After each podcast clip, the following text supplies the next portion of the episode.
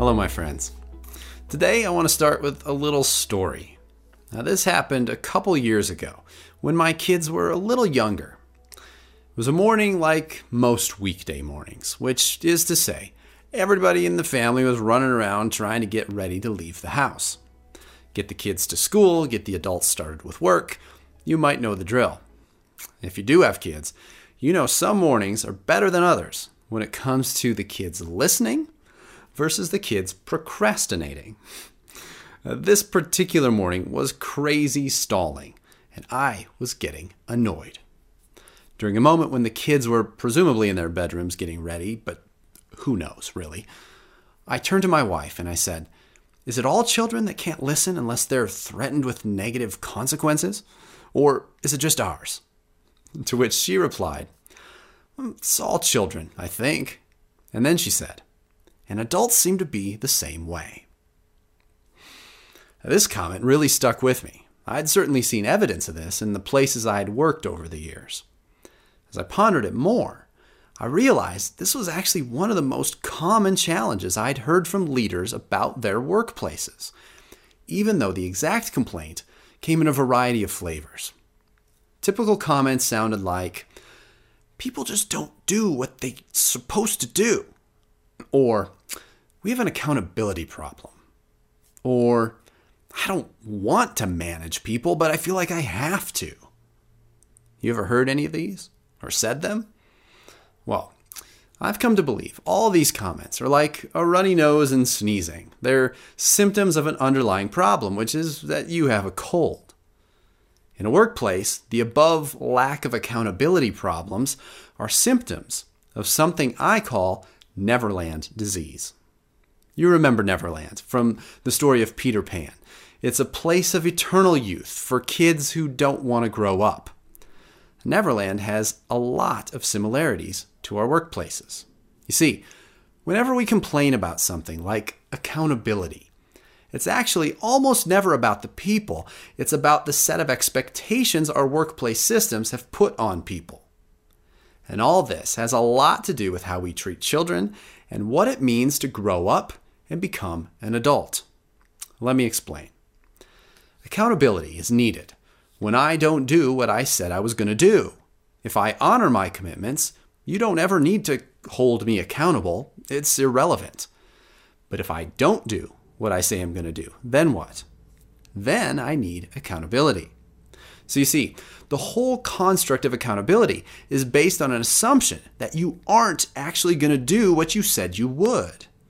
And that, my friends, is literally childish behavior. I can't trust my kids to get ready in the morning, even though I've asked them about a bazillion times to do it, and they've agreed. They don't follow through. It's childish.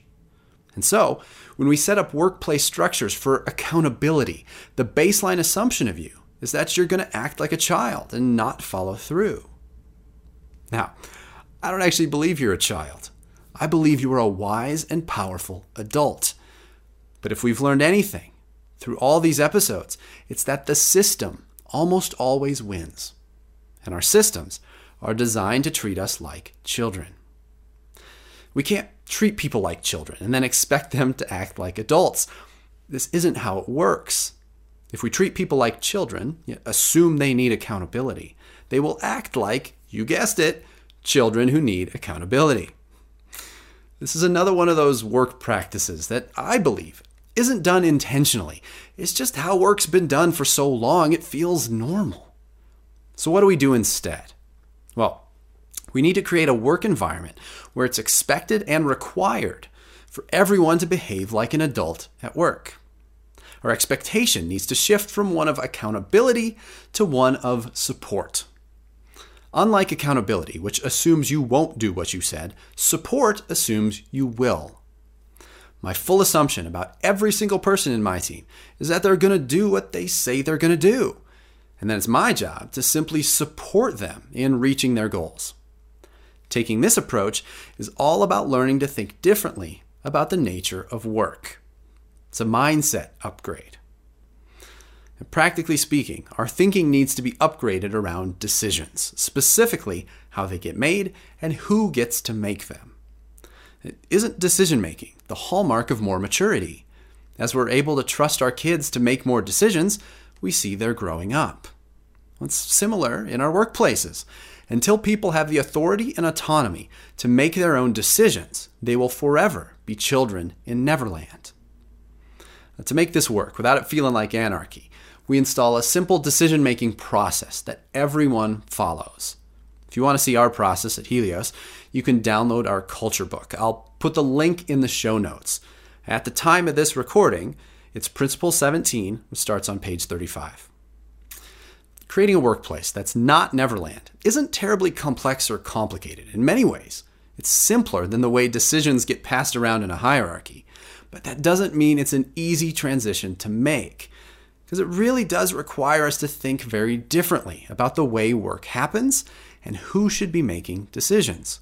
But believe me, it is well worth your time and effort to be able to work with adults who act like adults. That's just more enjoyable for everybody. See you next time.